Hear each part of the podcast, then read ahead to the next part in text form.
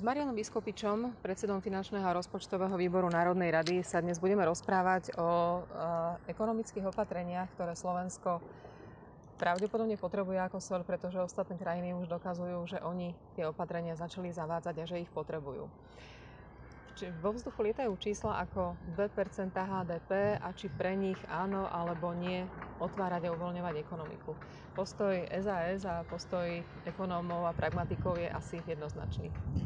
Áno, postoj je jednoznačný. Potrebujeme dve veci. V prvom rade potrebujeme mať funkčné opatrenia, ktoré pomáhajú všetkým postihnutým, napríklad aj malo, malo obchodníkom, veľkou obchodníkom a všetkým ostatným sektorom e, ekonomiky a zároveň už dnes potrebujeme čím skôr naskočiť na pomaly rozbiehajúci sa vlak aj v okolitých krajinách, keďže okolité krajiny už pomaly štartujú svoje ekonomiky, otvárajú, otvárajú rôzne segmenty a Slovensko sa musí tomuto prispôsobiť. Názor ekonomov je jasný, zdravotne to zvládame veľmi dobre, musíme to zvládnuť ekonomicky a to sa dá jedine tým, že ekonomiku pomaly po segmentoch odštartujeme alebo reštartujeme. My hovoríme súčasne o tom, že uvoľňovanie ekonomiky neznamená znižovanie hygienických štandardov, naopak možno ešte ich sprísňovanie. Čiže tak ako dnes môžu do obchodu ľudia po jednom do malej galantérie, tak takisto budú možno po jednom môcť do malej obuvy alebo do malého elektra postupne? Presne tak. Práve vďaka včasným opatreniam a dodržiavaniu všetkých hygienických a zdravotných opatrení je na tom Slovensko veľmi dobre. To znamená, nie je žiadny dôvod, aby sme polavili. Čiže dodržiavajme všetky tieto pravidlá a dodržiavajme ich tak, ako dodržiavame v potravinách, aj v galantériách, aj v kvetinárstvách, aj v stavebninách a otvorme aj všetky ďalšie obchody. Dokonca si myslím, že pomaly nastal čas, aby sme za rešpektovania týchto prísnych hygienických pravidel otvorili aj reštaurácie.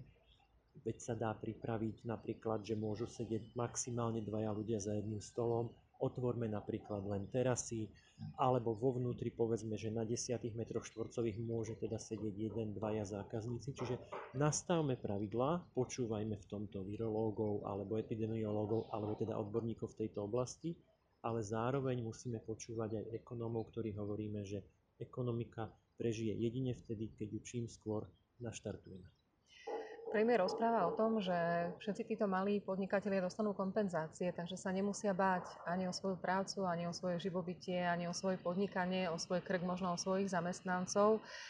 Vyplatí sa im teda možno v takomto obmedzenom režime otvoriť?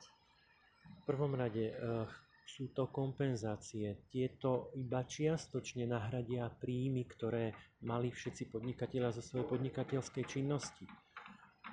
Poprvé, štát tieto opatrenia nedokáže platiť dlhodobo a zároveň ani z týchto opatrení, nech budú akokoľvek dobré, tie firmy, podniky a obchody nevydržia dlho. Oni potrebujú vykonávať svoju podnikateľskú činnosť, potrebujú tvoriť, keď aj nie zisk, aspoň, aspoň obrad na svoje, na svoje fixné náklady. Čiže myslím si, že akýkoľvek stav oproti zatvorenému, zatvorenej reštaurácii, ktorá teda žije len z nejakej podpory zo štátu, je, je lepšie, keď môže otvoriť a vygenerovať si normálnou svojou podnikateľskou činnosťou obrad.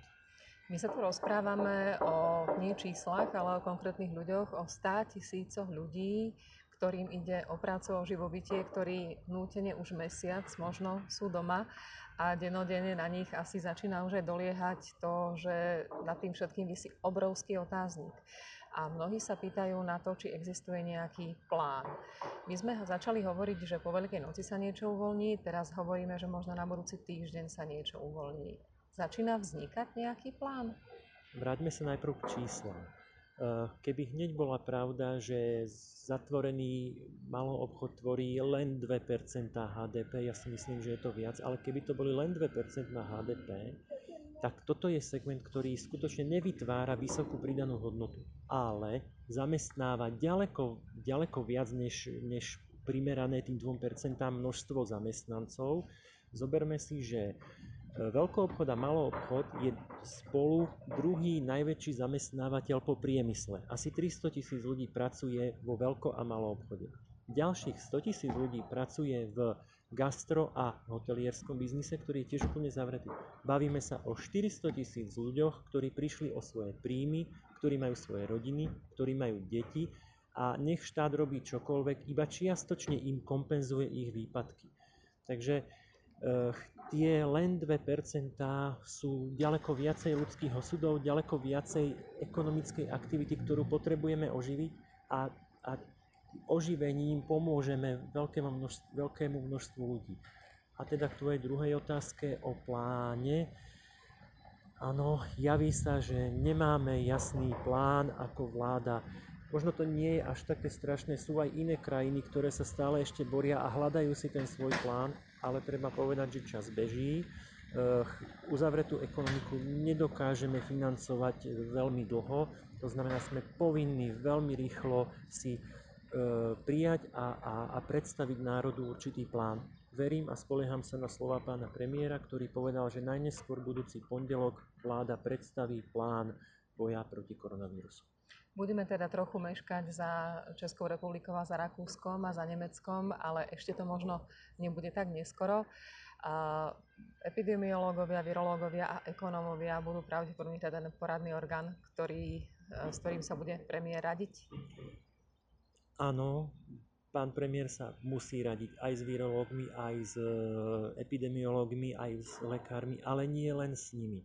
E, toto je multifaktoriálny problém. Korona, korona kríza nie je len zdravotný problém, je to problém ekonomický, sociologický, psychologický, takže treba sa radiť skutočne so širším, e, širším štábom, to povedzme. A áno, vlak v okolitých krajinách sa rozbieha, ešte stále máme šancu na neho naskočiť. A musíme na neho naskočiť, pretože naša krajina je veľmi proexportná, je veľmi otvorená a veľa, veľa 80% našej produkcie ide, ide na vývoz. Takže ak by sme my a, a naše firmy neboli schopné reagovať na rozbiehajúcu sa ekonomiku v okolitých krajinách, veľmi jednoducho a veľmi ľahko by prišli o svoje odbytištia. A práve naopak, ak my ekonomiku dostatočne rýchlo a bezpečne otvoríme, môže sa stať opak.